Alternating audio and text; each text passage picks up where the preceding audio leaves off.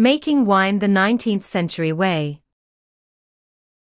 On Sunday, September 16, 2018, my daughter and I participated in a traditional winemaking event at Lumiere Winery in Fuefuki City, Yamanashi. The event culminated in an extremely rare Ishigura, stone tank winemaking experience. The event occurs only once each year at Lumiere Winery.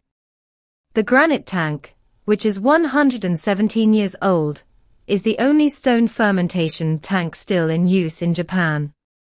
The following is an account of the experience. Before the event could begin, a traditional Shinto blessing was performed in front of the stone tank. I do not intend to make light of the proceedings, but the head priest immediately reminded me of Yoda from the Star Wars saga. The way he shuffled to the altar in his priestly garb was identical to the way Yoda moved. The attendees of the event then walked about 300 meters to a nearby pergola, trellised, vineyard where we learned about the art of winemaking. Due to the high amount of rainfall, which can cause rot, pergola-style vineyards account for 95% of the vineyards in Yamanashi. Only recently have vineyards been planted using the Gyo, vertical shoot positioning, method. We then proceeded to pick the grapes, Muscat Bailey A, to make the traditional stone tank wine. Apparently, we picked enough grapes to make more than 8,000 liters of wine.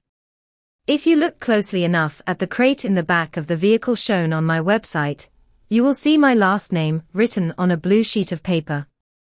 Japanese katakana script does not allow for true English pronunciation, so my last name becomes Erisu instead of Ellis.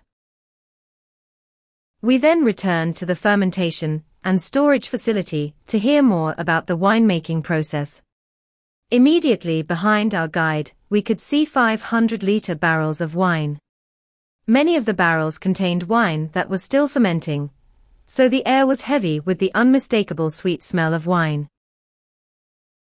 Next, we all went upstairs to begin the process of destemming and pumping the grapes into the stone tank.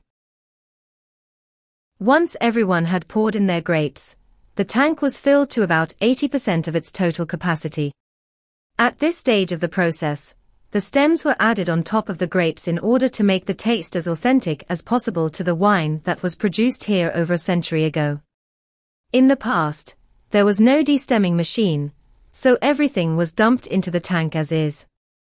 Now, even though they have a destemmer, they still insist on adding the stems at the end to keep true to the original recipe. Finally, bamboo sheets were spread over the grapes and wooden poles were used to apply constant pressure on the grapes. After three weeks of natural fermentation, they should have their stone tank wine. For those of us who couldn't wait three weeks, the employees made fresh pressed grape juice. The juice was very delicious.